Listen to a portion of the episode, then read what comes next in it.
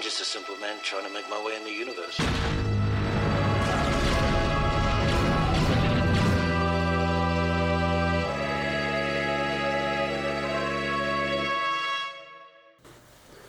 Welcome back. Good to be back. How you doing? Doing good. How are you? Not too bad. Pretty good week. Another week, of course. So today we have a little bit more of an interesting conversation. The uh, we want to talk more about the theological concepts of science fiction and fantasy and kind of where they align. Different universes, different religions, different Sects, yeah. for lack of a better term. But it's just it's so interesting because take just you know we're a predominantly Star Wars podcast, so it's always safe to start there. In Star Wars, you have the Force, which is an all powerful being. The Jedi and the Sith, to a degree, worship it. But you also have different cultures, different like different alien races who have their own beliefs. well, I think we can start with the big two, uh, the Jedi and the Sith. I think the Jedi are obviously we've talked about that a lot. We've Yeah. talked about their their cult, but they are kind of a noble cult. They're uh, they believe in following the will of the Force. They believe in following the natural order. The the religiosity of their belief really stems from being neutral and following the will of the Force, whether that would be considered good or bad. We're not mm-hmm. here to free the slaves. Slavery's wrong, of course, mm-hmm. but we're not here to do that. That's not the will of the Force today. And so it's it's a neutral religion. It's a religion that doesn't really stand on this is morally atrocious, so let's get rid of it. Mm-hmm. And I think that's a really interesting way of playing it as a religion. But they worship the Force, and I, I'm using very loosely using the term worship.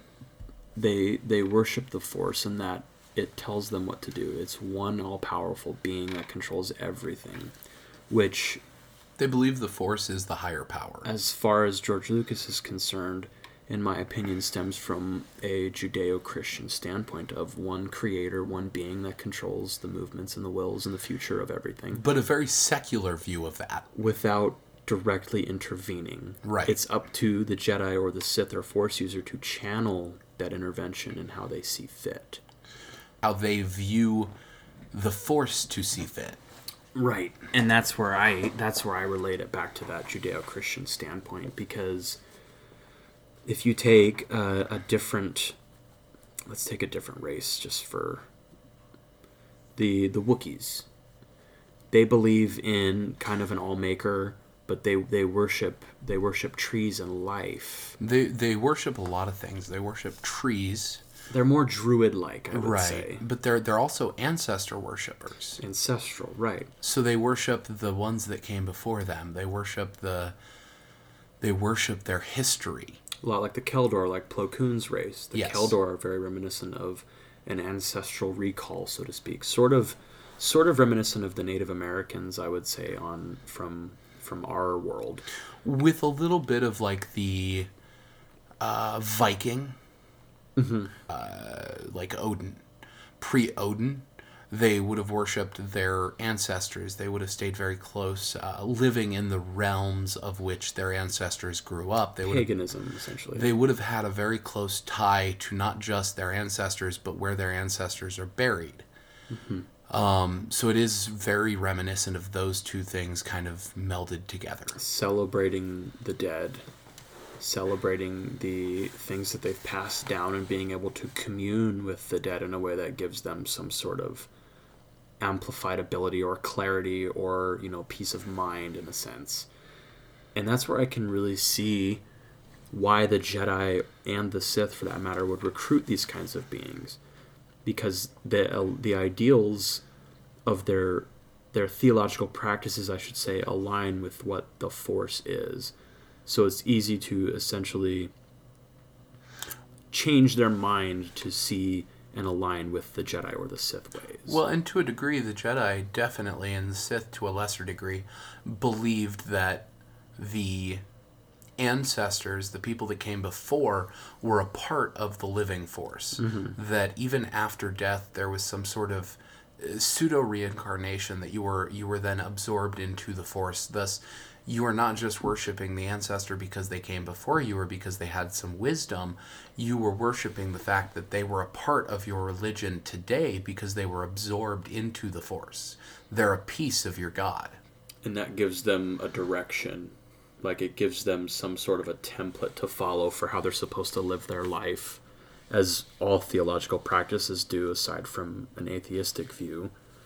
Which even then that could be argued because there are some cultures who are a little more on the the atheism side of things but they live by like moral principle as opposed to a creation theory. Uh, so for atheism i kind of feel like they're sort of closer to the ancestor worship that they live by the moral tomes of their ancestors of they the don't worship. but they live by some of the code and you can tell because humanity has decided that murder is wrong. Why? Because over the generations we've realized hey murder does all of these bad things. It's bad. And so even though they don't believe in a god that structures it to be against the moral order they still live as if it is. And that's where I was going to bring up the Trandoshans next. The reptile species from Star Wars. They're the ancestral worship, but they, they do have a, uh, for lack of a better term, quote, air quoting, god, or because they, they believe in the hunt. the god of the great hunt Right. Um, but they believe that the, they put on this on the planet Trandosha and on all the planets in Star Wars to to basically to bring glory to themselves and their ancestral lineage. The Well- more and greater a kill you make as a bounty hunter or as a hunter, the more their afterlife is more praised. They believe that every hunt, that every creature you successfully hunt gives you points. Mm-hmm. And those points add up. And the more points you have, the more you will be rewarded in the afterlife. Yep. And that's kind that's a really cool one. I've always been fascinated by the Trandoshans and their idea of the hunt. But there was a there was another really prominent one I was going to go into. Before we do, I want to throw some stuff out about the Sith. Sure. Uh, the Sith religion is more of a a religious belief of power. Might makes right, um, and so they worship the Force in a sense, but they worship it as a god that grants power. An extension. That your god grants power. That it's it's and they don't call it a god, but it's a deity that grants power to those who would use it. And so their religion kind of is a might makes right warrior culture god. Right. And their religion really is if you can do it, you should.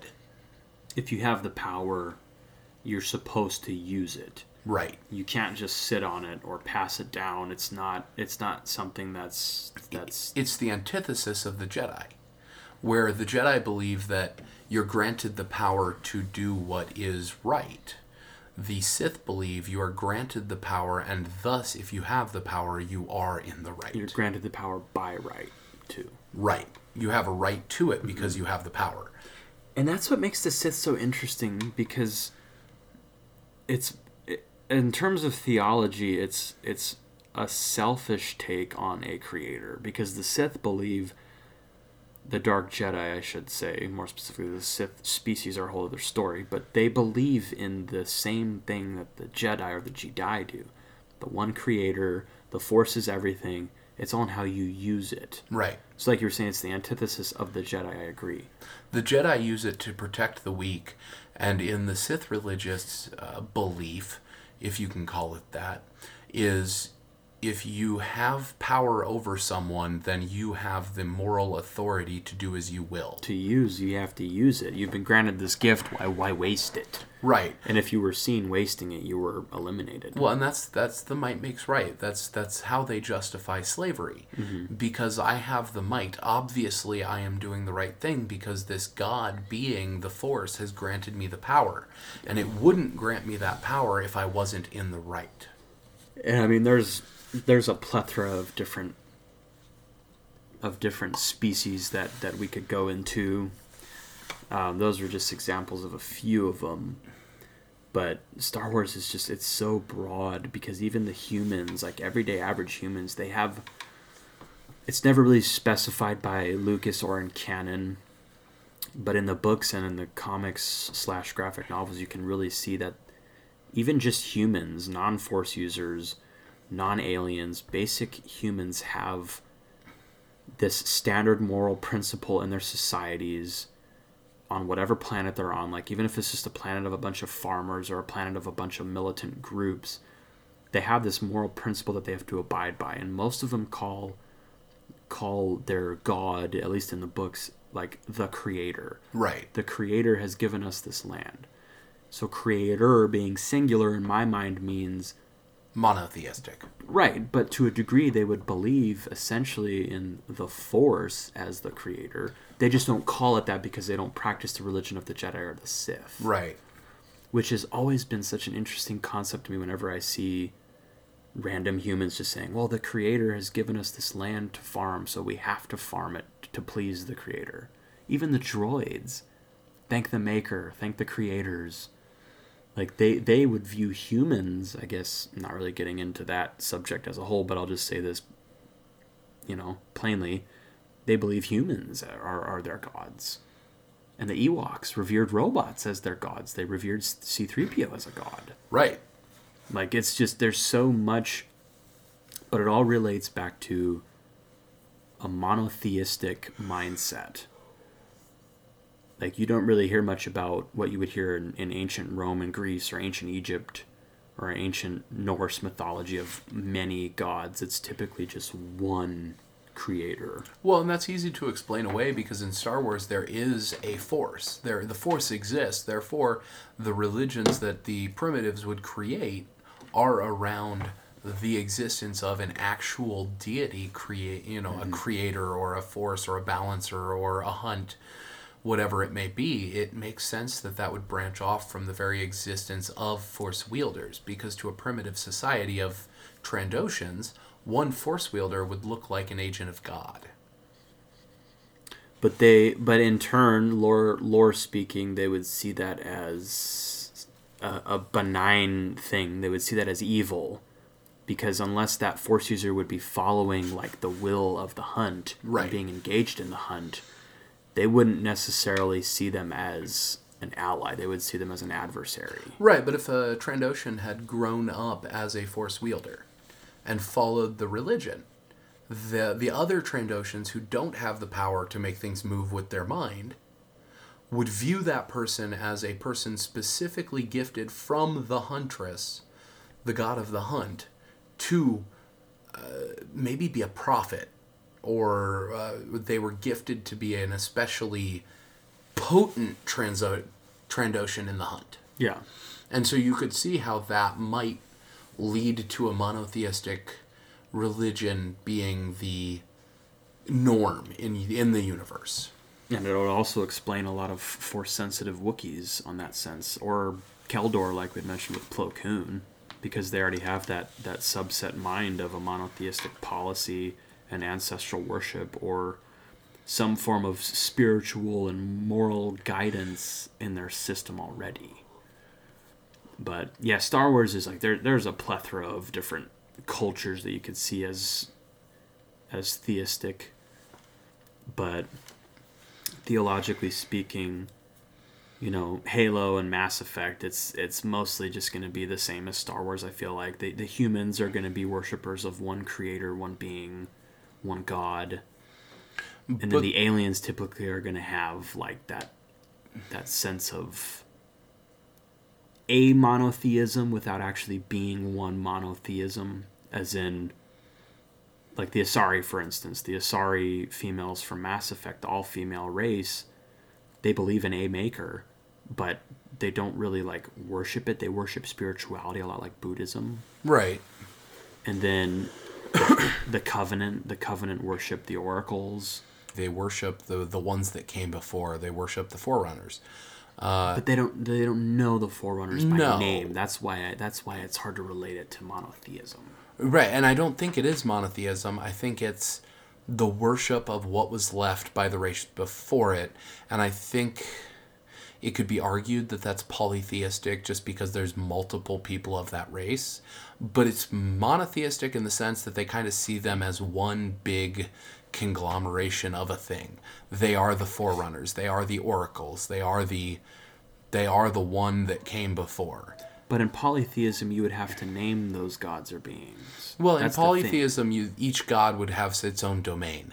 And that's why I say it's reminiscent of a monotheism at the same time. That you could argue each forerunner would be a god to them, but they don't know the forerunners. The forerunners were gone. They don't know them by name. They don't know of what they were. So it's a plural So subject they- used singularly. They're worshiping the forerunners as forerunners, not as individuals. Right. That's why I said it's it's a plural belief in a mono monotheistic way. Right. A It's a- monotheistic practice, I should say. Right, and it's a monotheistic practice because they worship them as one being. Um, and and that's a really interesting one because you can see how their worship, how it evolved, and it was originally a religion, and then as they realized that it, that religion gave them power over other uh, member states of the of the covenant, they were willing to admit that it, no, they're not really gods, just so long as Well- it gave them more power. Because the council believed that the counselors believed that they were the ones, you know, they were the chosen. they were the chosen. The counselors or the the group of those floating turtle for those just a baseline. The guys who were in the hover chairs that looked like old turtles without shells. Right. those were the council members, the elders, and they were seen as their race within the covenant was seen as Priests. right priests mouthpieces for for their gods, Right. and what they say was law. Mm-hmm. And so that uh, you know, So at the end of, of Halo, when when when the religion falls apart, it's because that race started to believe that they themselves were the godly creatures. yep. And eventually, the covenant, especially especially the Sangheili, started to see through that. They were like, "You guys are starting to abuse it." The brutes were stupid apes. They didn't really care. They just were there for power, and however they could get it, they could. The grunts, well, we all know the grunts. They'll just follow anything that feeds them and gives them a place to sleep. Then you have jackals, Kig-Yar, the mm. jackal. They're kind of in the same situation. Their home planet was completely razed, you know, by these giant predators that took over their planet because they're small bird raptor-like humanoids. They couldn't really fend off against these giant monsters. So, well, let's join the covenant. So they kind of are in the same, I guess, the same situation as the grunts, where they kind of have to be there, but they're They don't have that- anywhere to go. But they're not a sentiently evolved species like the Sangheili are, Right. or the brutes, like where where they can kind of formulate their own opinions. So they're kind of just like, well, we're just here for the ride. We just do what we're told we because can. we don't have another choice. Yeah, and then those the giant ones with the particle beams, the like the Magyar or something like that. I can't remember the name of their species, Yeah. but they're they were kind of in the same situation. But The worm things. yeah, yes, the things that were very hard to kill in the original Halo games. And then got progressively easier and easier to kill. Yeah, um, but it's like the, the Halo does such a good job of establishing that baseline of the creator theory. Because then when the the Forerunner oracles show up, they're like, "Oh, the the speakers of the gods. We need these things." And then the humans are just, uh, you know, you're like your typical Christians who are just fighting the good fight against the covenant and Well, they have a Christian ethic, but they're post secular. Right. Yeah. Yeah. I, I'm just I'm just speaking gen- in general terms. Is like, you know, I don't think the the humans really have a religion, but they have a moral code. right. They're not purely secular. They they understand that there is a moral hierarchy, but they're post secular because they don't follow this. There is no uh, objective right or wrong. Yes. Yep. But Halo's always a different, especially the Forerunners. You know, and the, the Forerunners thought that they were their own gods, but they were actually people more powerful than the Forerunners. A lot of people don't know about that came before them. Well, I think the Forerunners realized that they were there were no gods. I think that was their realization. They thought there is no religion. There is just this mantle of responsibility that was that came passed from the down from the precursors. And the precursors kind of thought themselves gods in a way because they felt that it was their obligation not only to maintain but to create new species. And once the precursors were extinct, the Forerunners began to develop this notion of, well, if they were gods and they died, they can't really be gods. So I guess since we're the only ones alive now, we're the gods because we can create humans, we can destroy planets, we can basically start life over at the at the snap of a finger. Right. I think they were kind of beyond gods at that point. Yeah. That they didn't really. We're not the gods, but I mean, we're as close of a proximity of what gods might be.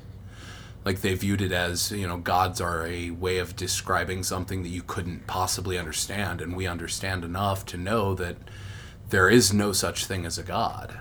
And that's kind of I would go back to Mass Effect in that sense. The Protheans, you know, the species that were fifty thousand years before humans and the Citadel and everything. You know, they were seen as as an ancient godlike race to the normal species of Mass Effect. Right. Then you come to find out, well, actually there was species before them, Cycles.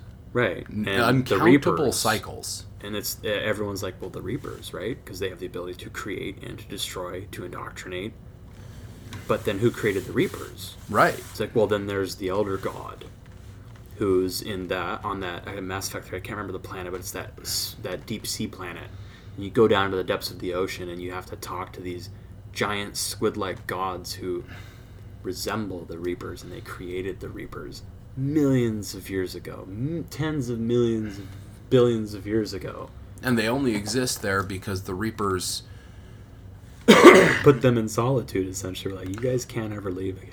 Well, so long as the, as those creatures don't raise up a civilization big enough for the Reapers to care about, Well, the the elder gods in Mass Effect, in that sense, realized we're gonna basically isolate ourselves because we realized the mistake we made in creating the Reapers. Well- now we can't fight them. well, yeah, and even if we even if we grow a civilization big enough to put a fight to them, The we Reapers don't- were designed to destroy, right? We we don't know that we can even do that if we try.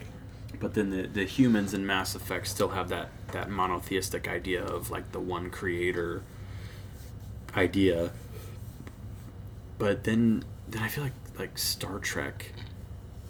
Star Trek's post religion. It it is because Now, there's religions in Star Trek, like if you get into Deep Space Nine. traditions as opposed to religions. I would No, say. if you get into Deep Space Nine, you go through the wormhole and there's the shapeshifters. Yeah. And the people that that the shapeshifters control, they don't control them directly. They don't govern them directly, but they govern them by shapeshifting into beings that can control them. And so the the average everyday person in that quadrant of space believes them to be gods. Yeah. Um, and that is a a weird amalgamation because they believe in these godly creatures that can shapeshift into anything and hide anywhere, and they guide for the better. They guide their people to peace and prosperity. Um, you have the Klingons, who their religion is a war religion. They believe that their culture is set up to wage war and to do battle.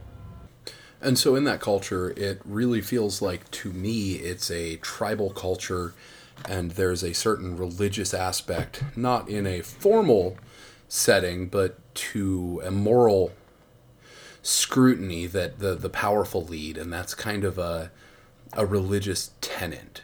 And it's respected by all as if it's a religion. With the Klingons, for sure, they have that that tribal warlike mentality. So they definitely have like. Oh, I would relate them more as like a poly, polytheistic mindset, but then you get to the Vulcans, and I feel like they're on that ancestral. Uh, their Train. their kind of religious token is wisdom and, and logic. That they believe logic is the thing that is above all else, and that the But logic they praise is the past down, though. Yeah, they do, but in in that sense, what is logical is moral, mm-hmm.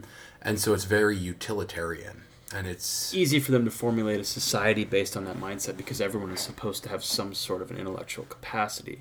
but it's not an inherently good society because it may be logical to uh, it may be logical that hey our planet is in danger of this and we must just go ahead and accept that these people are going to die because it's the logical conclusion. While it's not a moral conclusion, it would fit their moral framework. Right.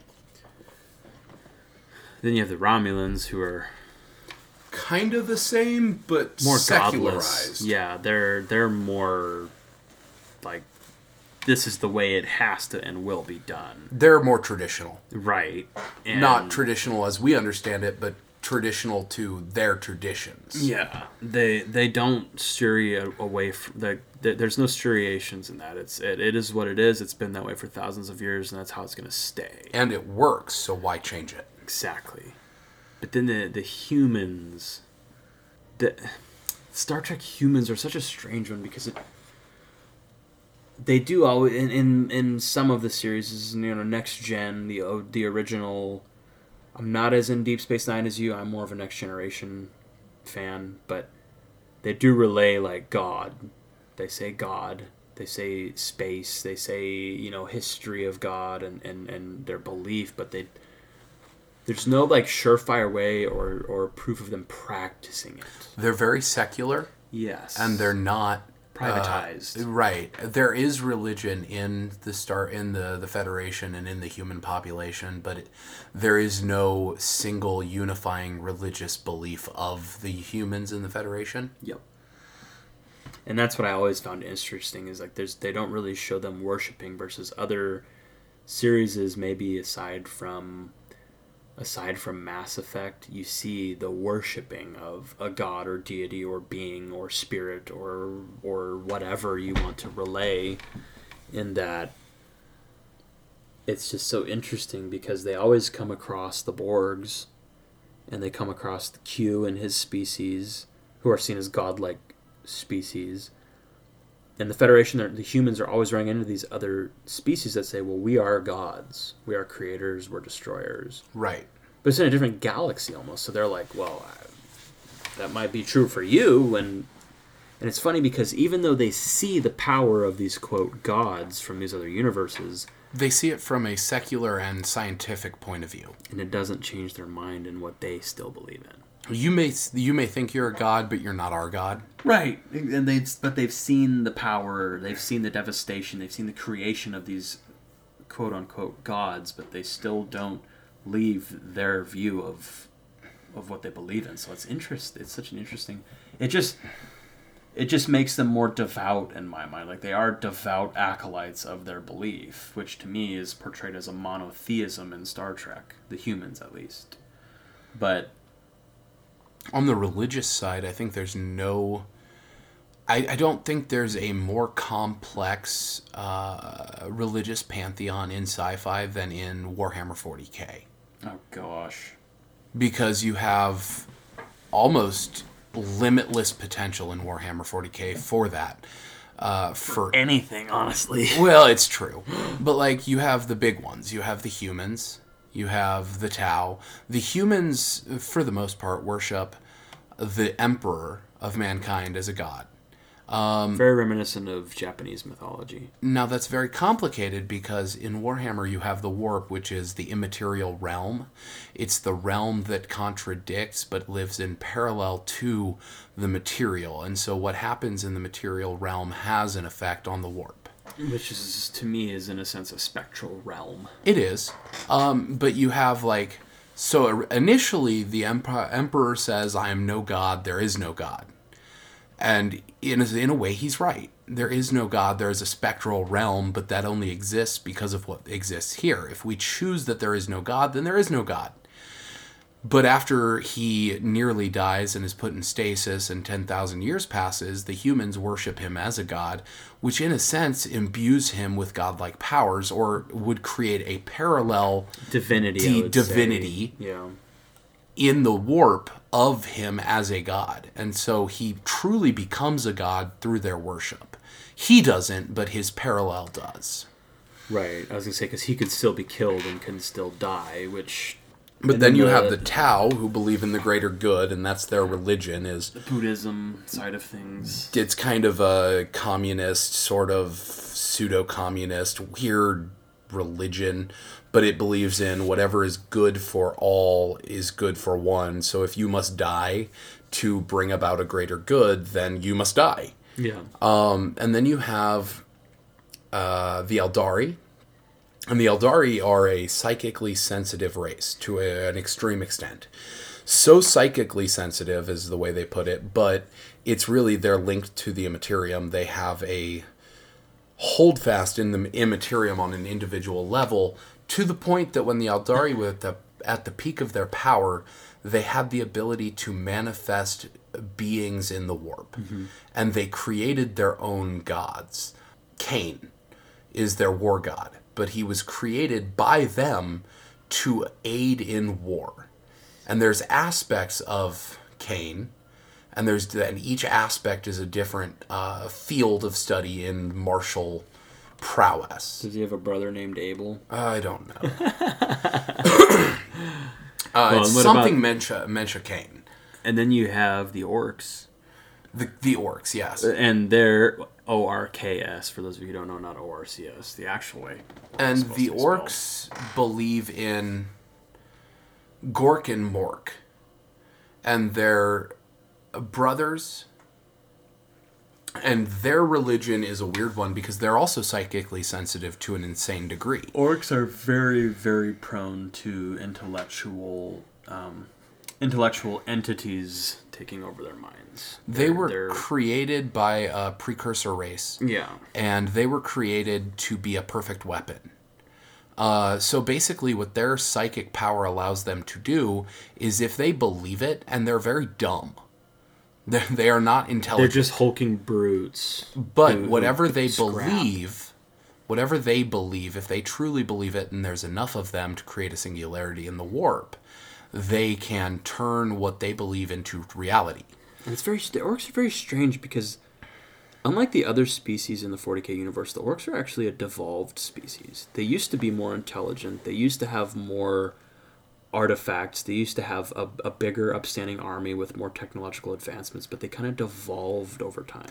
So when I was talking about the singularity, Which over time essentially Right. is in tandem with that, but But in the timeline, they the, there's less and less of them, so they have less and less of that attachment as a whole. To the warp. war. And so, if uh, if enough Orks are together, you know, ten or twenty Orks in a war band are together, and they believe this thing that they're holding will shoot, it will shoot. Yeah. And if they believe that they will ride this thing and it will move, it will move. So literally, their technology is just Force of will, taking a hammer and bashing metal together till they believe that it's ready. which would explain a lot of their vehicles and their weapons. Oh, absolutely, absolutely. wood and stone and metal hammered together that actually works. It's Yeah. weird. They're they're a very force of will society, especially when it comes to religion. Is is everyone has the ability to will something? Well, and their religion's very Im- interesting because they believe that Gork and Mork wills it. And so if they go into battle and they they don't aim at their enemy, they shoot randomly. And if the bullet hits their enemy, then it was meant by Gork and Mork to hit their enemy. Yeah. And so they don't aim, they don't care, they just go into battle to battle, and then it's the will of the god. And it's a very interesting uh, way of doing it because in 40k you have the immaterial realm that is the realm of, of mysticism and power and magic. Yep. Now, there are some humans and some species, uh, some people of other species that worship the chaos gods. And what they are is basically chaos. they they are basically Almost like timekeepers, I would say. Well, they're the result of things happening in our universe, and they're the result specifically of emotions in our universe. Uh, so, like, you have the the changer of ways, and he is a god of change. He's a god of of destroying the old and creating new. You have the god of of knowledge, and he's the god who knows all, but because so many things are flexible, you don't know which of his knowledge is true and which of it is not true. Uh, you have the god of, of oh, what's her name? Um, Slaanesh, the the god of of excess. And so, because th- there's an emotional attachment in humanity and Eldar and all beings to pleasure. Slaanesh is a god of pleasure. It's a god of excess. So her worship would be, you know, taking as much joy in eating food is where you'd start. You know, this this bread is good, and so I want better bread, and I will worship by by creating better bread. But it's it's the grim dark. it's Warhammer, so it's very disturbing in where it goes to to the point where eventually Yeah, it's gluttony. anything in excess. Right. Yeah. So it can go from just hey, this bread is really good. We're you know we're gonna eat this and enjoy it in in her name, and it gets eventually to the point where you're corrupted to every time you have that bread, it's still just as good as it was, but you're normalized to it, so you have to do more. It's not enough, essentially. And over a decade or however long, eventually you get to the point where it's not enough and you have to, you know, maybe you have to whip yourself so that you can take more feeling. A sadomasochist approach. And you, you maybe you have to torture someone in order to take true pleasure because it has to be a little more pleasurable. That's the god of excess. Yeah. So there are gods that exist in the warp, but They don't intervene in. but they can't intervene directly. They have to have a breach to the material realm. That's what I meant. Unless you're the Necrons and you actually summon the C'tan, who are a godlike species, the Dragon Lords. That's like. They then did intervene because they were summoned, but at a price. So the gods of the Necrons are very selective, or the gods overall, like you were saying. They have to have. There has to be some sign, some kind of pact, be it like a pact of negation, or they A have to they have to gain or- something the gods of the warp have to gain something in return. They're not just going to show up and give you power. Well, and there has to be a Terran space for them to even physically manifest. Yeah. And so you actively have to uh, create a ritual to tear between the material and the immaterial. Once you do that, they have power over the material realm, but only whereas there's enough warp energy flowing from the immaterium to the materium. And whomever summoned them is still around. If whomever summoned them goes away, then they have no more business being there, essentially, is how they see it. In many cases, but not in all. but I feel like the the Necrons case specifically, I know we always go I always go back to them because I'm, I'm just fascinated by the Necrons, but they they made a deal with the C'tan like, "Hey, we want to overthrow the the other gods. Can you help us?" And they're like, "Well, the price is going to be you will forever be mindless, bodiless Tan actually It's pronounced the Tan actually. but They actually made a deal with the Necrontyr, the original organic race, because the Necrontyr, the organic race, they were evolved on a planet that was heavily irradiated. And their star actually killed them very young, and they were searching for immortality. They went out into the wider galaxy to get away from their star, and they realized that, well, unfortunately, that had an evolutionary effect that made our natural lifespans like 40 years. And so they went to the old ones and said, hey, you've unlocked the key to immortality. Give it to us so that we can be away, be done with this curse of mortality. And the old ones said no. And they went to war with the old ones and they lost. And at their star, there were energy sucking beings that they found eventually. you know, I was gonna say all of this, but I'm just letting you. I love Warhammer. Well, I like the Necrons, but I was getting to that. But continue. But they weren't really gods, they were creatures. Eh, And the Necron that's tier debatable. gave them bodies. They they forged bodies for them that would contain the Necron or the the C'tan. But like I said, at a price. And that. At a price, and the Necrons overlooked that because they were filled with so much malice and contempt for the old ones that they were like, we they didn't overlook it. They were lied to. Well, yes, but but they it was also their fault because they were so filled with vengeance that they were getting tunnel vision. Like, well, we don't. Oh, care. We- absolutely. We, just want to kill the old ones for denying us this possibility, and so essentially they were like, well, yeah, we can give you immortality, but I mean, if you don't read the fine print, that's your problem. Right. Which they didn't. The fine print said yeah, you can live forever, but only with a conscience and a metal body.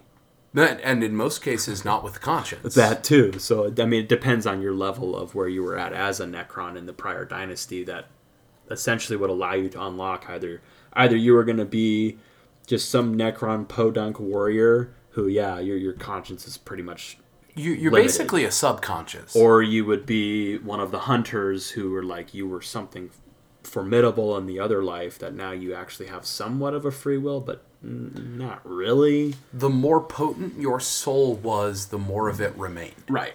The C'tan fed on their souls as they created their immortal forms, which is what made them the Necron. They were the only ones who were able to actually stand up against the old ones, which is why the Necrons were seeking their power because they were like, "Hey, you guys seem pretty powerful." And they're like, "Yeah, you want to see?" And they're like, "Sure." Right. and and so they're to not put plainly, so they're kind of the gods of the Necrons, but they're not really. but they don't worship them. That's the Right. There's there's no religion around it. They just understand that these are creatures that are ephemeral. the old the old Necrons did realize that the old ones were actual, in a sense, it immortalized godlike beings. Right. And that's why they were like, "Hey, we need the immortality, essentially like the elixir of immortality or whatever you want to call it." It's but upon being denounced and denied this, they were just like, They went to war with with gods. And Yeah, they won. resulted well To a degree. kind of to a degree, I would say to a degree they won, but it was at a winning winning the battle and losing the war. Um, right. They won what they wanted to win. It was a Pyrrhic victory. yeah. but so they have a unique not a religion but they do have these things that they hold as gods. And we don't really see the original because we can't there's no real novel that gives you a good idea of what the Necrontyr were like before the C'tan. TYR during- don't know. right. And during their rising to prominence. Mm-hmm. And so we don't know if they were religiously devoted to the the C'tan C'tan But you can see that they are. The leaders of the dynasties are the last of the tier, the last of the originals. That's why they were allowed to keep as much of their remaining mortal body as they could. I didn't mean mortal body, but I meant like like they kept as much of their a piece of their soul they kept memories, they kept parts of themselves, like they because they were the tier, they were the utmost of the Necron society. Yeah That's why that's why they were like, well, you guys are powerful enough. Yeah, we'll give you a little something, something. But resilience, more weight to their souls. It was very meritocratic. So the everyday soldier just wasn't all that much to stand up against. that it gave them leverage. Too. And so when they ate, when the C'tan ate their souls, for lack of a better term, they were the ones that had enough resilience to resist. And the C'tan would have liked to have eaten their souls entirely, but couldn't. well, I mean, at that point, they had given them power. Yeah. They realized they're like, oh, we gave these guys too much power. And also, the Necrontyr destroyed their gods. They did. And the ones they couldn't kill outright, they shattered because, like I said, they the Necrontyr gave their the C'tan bodies physical manifestations. You've been around for hundreds of millions of years. You you find ways to Well, they shattered. They shattered the the most powerful of the C'tan. right. And there's actually a religious cult on Mars, the cult of the machine god, that worships a piece of one of those C'tans that's embedded in the crust of Mars. Or at least that's what I believe. That's my interpretation of it.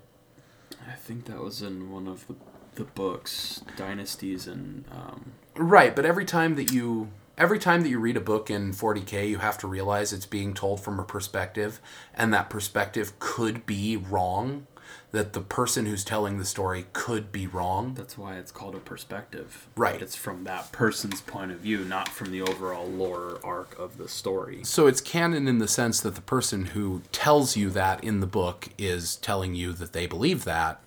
Yeah. Just because it's canon doesn't mean it's true. Yeah, 40k for sure definitely has its. I love Grimdark. I love the Grimdark so much. And then we get to one that I've been dreading talking about Lord of the Rings. Yeah, I'm not really excited about this one. it's just so convoluted in my mind. It just I don't know. It is Gods aren't allowed to intervene on mortal planes, but then they intervene on mortal planes, and gods aren't immortal, but then some of them die, and some of them are allowed to stay on Middle Earth, and then uh, okay. gods aren't allowed to have this all being power, but then you have Sauron who comes and he creates a ring that is basically all powerful, and he subjugates the ring wraiths and the elves and the dwarves. It's like it's it's so convoluted in my mind in terms of theology. Well, let's pick this apart one piece at a time. I'm just giving an overall generalization, just a, a, a brief one for people who maybe aren't as familiar with Lord of the Rings as you and I are. Is like when I say it's convoluted, I mean there, there's There's complexity there's to it. complexity, but in my mind, there's also contradiction. All right, let's pick that apart because I think there's not. I think it's internally consistent. You've read the Silmarillion, you should know. Yeah, I do, and that's why I think it's internally consistent. Okay, so where do you want to start? So, w- well, let's take what you think is a contradiction. Let's start with uh, Gandalf. He can die. no, he can't. Exactly. But he does. How does he die? He doesn't die. His mortal form is vanquished. He does not die, but his mortal form on the mortal plane is vanquished. That to me is already a contradiction. He can't die, but he did die. But he doesn't. But he can't. His spirit does not die. His form is vanquished. The thing that contains him is vanquished. It's the same reason that Sauron, while he cannot die, if he were to be destroyed entirely, he doesn't die. He is vanquished to outside of the mortal plane. He goes essentially goes back to the realm of gods. And Eru Iluvatar would have to bring him back. Which after the Lord of the Rings he probably chooses not to. Probably won't. but he did with Gandalf because Gandalf was doing what he, what Eru Iluvatar would see as right. But he still intervened in a way he wasn't supposed to. He Who gave did? Gandalf. He gave away. He, he was giving away. I can't remember, but he was giving away secrets, using Black Tongue to do things you weren't supposed to do, intervening on the mortal plane in a way that he essentially wasn't supposed to. In my mind, that's kind of why he went from gray to white, not just to Sauron the way he was supposed to, but because if he was going to truly utilize those powers, Iluvatar needed to say, okay, you need a more powerful form if you're going to con- do this. So And that's, exactly what it was. and that's why I can see that as okay, this might be the only plausible situation, but as a whole, it's like okay, in his gray form, he was doing things he definitely was not supposed to be doing. no. See, I They uh, so the limitation on that was not until after the the fall of Balerion. Uh, no, not Balerion. Um, that's a different realm. that's a different realm. Um, but Do you want to get into Game of Thrones? No. Uh, right. it's after after the, the the initial war First era. to capture Melkor before the first before era. the first age. Age. and so in that time they were not yet the gods were not yet commanded not to directly intervene. Because they didn't know they didn't know their limitations at that point. They hadn't had a set of statutes that essentially said, okay, this is what happens if we blow up a mountain with some words. Uh, they blew up a continent. okay, but they didn't know. what I'm saying is they didn't know the the after effects until after it happened. Right. So like they were learning, okay, this is the consequence of our powers on this mortal plane. So the the times that they directly intervened and actually went physically in their godly forms to fight, the terrible things happened. Oh yeah. After that, they limited that, and that is why Gandalf, Saruman, Radagast, and the two blue wizards had to take mortal forms because they were not allowed to be there in their immortal form. And they well, the, the plane wouldn't be able to contain them in their immortal form. Now, well, yeah, it would. It would. It did the first time. Sauron had to contain himself with armor and enchantments on weapons. And Now that was a different reason. no. Originally, Sauron uh. was in his it was in mortal forms, He was yes, but he was in his true power. Once he forged the ring, he was still bound to the ring. So when he was destroyed, his body was able to start reforming around the power of the rings because he was anchored to the mortal plane. which was his own doing. Yes. But that's why there's the eye atop Barad-dûr because he's anchored to the mortal plane. He is able to come back from being destroyed, his body being destroyed. And it's funny because if you actually look closely, the eye of Bauer isn't an eye; it's a flame surrounding him Yeah, as a whole. People just think it's like a part of his soul left behind to look. It is, but if you actually look at the what would be the quote cornea, yeah. that is the visage of him standing over and watching everything. Right, he's kind of bound there because he contained. does not have the power he needs to move about freely. And so that is internally consistent, although I grant a little convoluted. That's where I'm like, okay.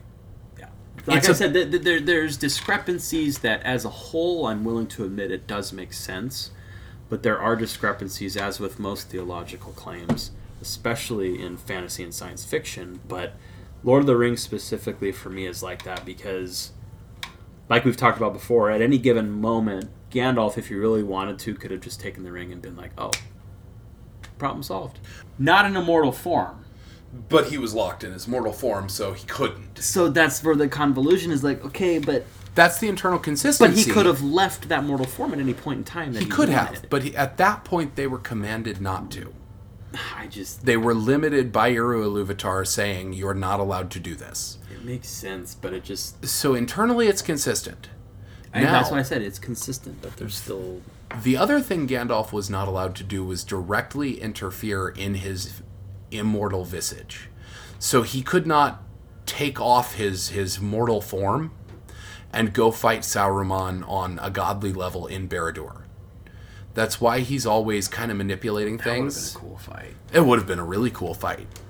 Uh, except for the fact that Eru Iluvatar would have just snapped his fingers and both of them would have been in front of him like, what the fuck are you doing? I have rules. You thought this was a good idea, Hal? Do you remember what happened to the dwarves and the elves? So it is fa- bad, Bad. No. Um, now, that's a part of the reason that when they did that, the ring was created. Mm-hmm. That is why Sauron wanted to create the One Ring and put a piece of himself into it. Because he knew if his body was destroyed, his immortal form would be out beyond Arda, beyond the mortal plane. And without Eru Iluvatar saying, yeah, go back, he would not come back. But he feared that because he was Eru Iluvatar's enemy, one of them. But And- he was also a son. Grandson, kinda. That's what I mean. So he was lesser. Morgoth is the original Dark Lord. Uh, I, I know that I know who Morgoth is, and I know Sauron's upbringing, but I'm just speaking in terms for people who maybe don't know. Is He was a fallen prodigy. Eru is like The original god. Zeus or Odin, the All Father, the the beginning god, the first one. He was there at the beginning of time. He created the gods that are in the pantheon. That would be Zeus. That would be Zeus. and maybe Osiris. Or no, not Osiris. Um, right now, I've got so much going through my mind. It's not here, but either way. So there's kind of a generational god theme in it, where Yeah. there's the original existing god who existed before time. Then you have he creates the the the Valar, the major gods, and then he creates the Maiar, the minor gods, and then he creates uh, Arda, which is the mortal plane. And we could do four four or five hours on the Silmarillion and the histories of the gods. Yeah, let's not. But essentially, Melkor and a bunch of the the Val of the Maiar turn against the Valar and and Iluvatar. Sauron is one of them, and he realizes after the Great War that if I die, I'm done. Like I don't have the power to keep myself in the mortal plane. Well, because I don't want to say he corrupted him, corrupted him. Um, and so But he realized he was already too far gone with the amount of power that he's placed into the mortal realm that he essentially, like we've talked about earlier, he's anchored there. Whatever happens now is like if he dies, he goes back to the immortal realm outside of Arda, where Eru Iluvatar he was essentially Is. tried. and he yeah he'd be tried Yeah. but so what he does is he creates a ring and infuses parts of himself into it so that if he dies which he does his body is destroyed at the the last battle when his fingers cut off from the ring his body is destroyed That was the end of Is his second Isildur. age. At the last battle and the end of the Second Age, his hand is cut and the ring is free, and his body is destroyed. But he is still attached to the mortal realm. Mm-hmm. That's why they need to destroy the ring. And that's why they needed someone to anchor him there so he could Salramon. But I don't know of anyone other than maybe the dwarves who actually have a religion. Oh, yeah, the dwarves. The, The dwarves, the dwarves worship Aule, who is their creator. the elves? The elves don't They necessarily. worship light, I feel like. It's They worship like mm, Light. music. It's weird. They they they, they worship like they don't worship. They they exist revere. and they revere, they revere light, light, the light of Elendil, the light of and they. whomever else is like all of what they believe in. But I think they're beyond religion because they're immortal. They know that their bodies are going to Perish at one day.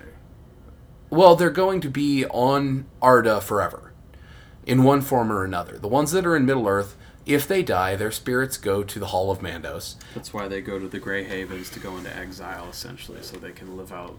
Well, they'll be there forever. It's the Undying Lands. Right, but it's it's a land where they can no longer intervene because they know that they are their forms are now beyond the magical capabilities that their species is allowed. Well, and they will never go Lack of a better term. they will never go beyond the beyond Arda. They're there permanently. If they die, they're, the Hall of Mandos is on Arda. So their spirit will be collected at Mandos, and eventually they'll be given a new body. Valhalla, essentially. Kind of. we um, talked about this a few episodes ago, but it's very reminiscent of like Norse mythology. He did a really good job, I feel like. Now, the men kind of have a spirituality because when they die, they go for a time to the Hall of Mandos, and then they pass beyond, out of Arda. And but but then you look at the way they they believe that like the Gondorians are very well the Hall of Kings and the Hall of Men. You know they have they have like a Judeo-Christian reminiscence of burying royalty and then burying peasants or burying a soldier. Like each one has their own way of of being processed into the next life, right. all while still believing in the one all-powerful Creator. Yeah. And then well, and all road. of them believe in Eru Iluvatar because they, you know, the elves met the Valar. They have a lineage direct link. Galadriel met the gods, and Mm-hmm. So so, did Elrond. He was there. but they they have a direct link. There are elves who remember the gods physically, like not oh I remember the gods. Like they actually lived in the Undying Lands with the gods alongside the gods, and so there is no real outright religion because you don't need faith to believe in something you know exists. Right. You can see it. You've dealt with it. You know. So the only ones that have a reason to have faith are the dwarves because they have a creator, creator Aule, the smith god. Mm-hmm. They have a faith that kind of evolves around creating, forging, mining. revolves around Yeah, like the smithing mentality. The re- creation. right, but they also are very family oriented, like family overall. The elves are like, yeah, this is my son, but he's gonna go do his own thing. Right. The humans, yeah, I want to raise a big family, but I'm I'm a soldier or I'm a scholar. It's like that's not my priority. The dwarves are like, no, kin is everything. Yep. You carry your kinsman's name forever. You, if they call you for battle, you have to be there. You can see that in The Hobbit, where uh, Thorin Oakenshield calls his cousin, and they show up, you know, mounted for war, going to war against a superior force. Yep. Like, no questions asked. armed to the teeth. Armed to the teeth and ready to die. Yep. Um, And they have that, and that's why the that's why the mines are always so big. Because it's kind of a cultural religious phenomenon that you must do these things to impress Aule. You must mine out more and more ore. You must you must Tease forge more and more beautiful things. Yep. And so the halls of like Amoria, you know, there's the first Great Hall. Well, that would have been big enough for the dwarves forever, but they had to create something better. So they created the second hall. And that's even bigger and more grand. That's their offering essentially. How Yeah. much how much they can create and how big they can And how beautiful and how Yep. how you know geometrically sound it- how perfect can we get it Yeah. And so that is an obvious religion. But the humans, they have an excuse to have a religion. They don't know what happens. They have to have faith that something happens after death. I feel like the Numenorians kind of did know what happened. Originally, Uh, the original Numenorians. but Well- the the humans after kind of lost that touch. so it's canon that no one knows what happens. Like, not even the gods. Yeah. Only Eru Iluvatar knows what happens to humans after they leave the mortal plane. And he refers to it as his gift to his second children. Because the elves are his first children and the, the humans are his second. He refers to death and leaving the mortal plane as his gift to the to the to the men. which to me sounds very Judeo-Christian. Yeah. Yeah. Imagine that. So you would expect there to be a little more religion, but there's really not. The only religion that I think I can confirmedly say the Numenoreans ever had was the worship of Melkor, yeah, when Sauron corrupted them before the Numenor was sucked into the ocean. and they all spoke what? Uh, no, not all of them. I'm just kidding. Well, I think that's all we got for you guys in the eyes of theology. It's always one of those subjects in science fiction, fantasy that's just so It's an interesting subject, no matter what you're referring to. right, but especially in science fiction because everyone just thinks, "Oh, well, they've advanced that far, they must not believe in God or gods or goddesses or an afterlife." It's like, well, actually, if you really read into the lore, they do. Well, and there's always a question in it because sci-fi and fiction, they're creations from our point of view, you know, the writer's point of view. And if the writer has questions on religion, then he's going to write those questions in and try to resolve them. yeah. So uh, to assume that like Star Trek doesn't have religion because they're advanced is silly because we're not Star Trek. We're No. not advanced to that point. But I'm just saying, a lot of people feel that way about sci-fi, but I like think said, they're internalizing their own doubts. and if you actually read lore and and, and, and kind of dive into it, you'll see that a lot of sci-fi and fantasy do have some sort of a theology Yeah. or theocratic mindset. But Well, I think 40k did it the best just because they kind of they kind of leaned into it and were like, "Hey, how crazy can we make this? How many religions can we stuff into one universe?" yeah, but as always, hit us up at our Instagram at Dresh Day Cantina. Discord's up and running, Dresh Day Cantina. The link is in the show notes. Follow us on the non-existent Twitter that I probably will get to at some point. Like I've mentioned, that ball is now forever and always was in your court. Uh, it may not happen. I knew it. I'm just going to say it right now. But until next time, have a good week. Have a good week. Bye.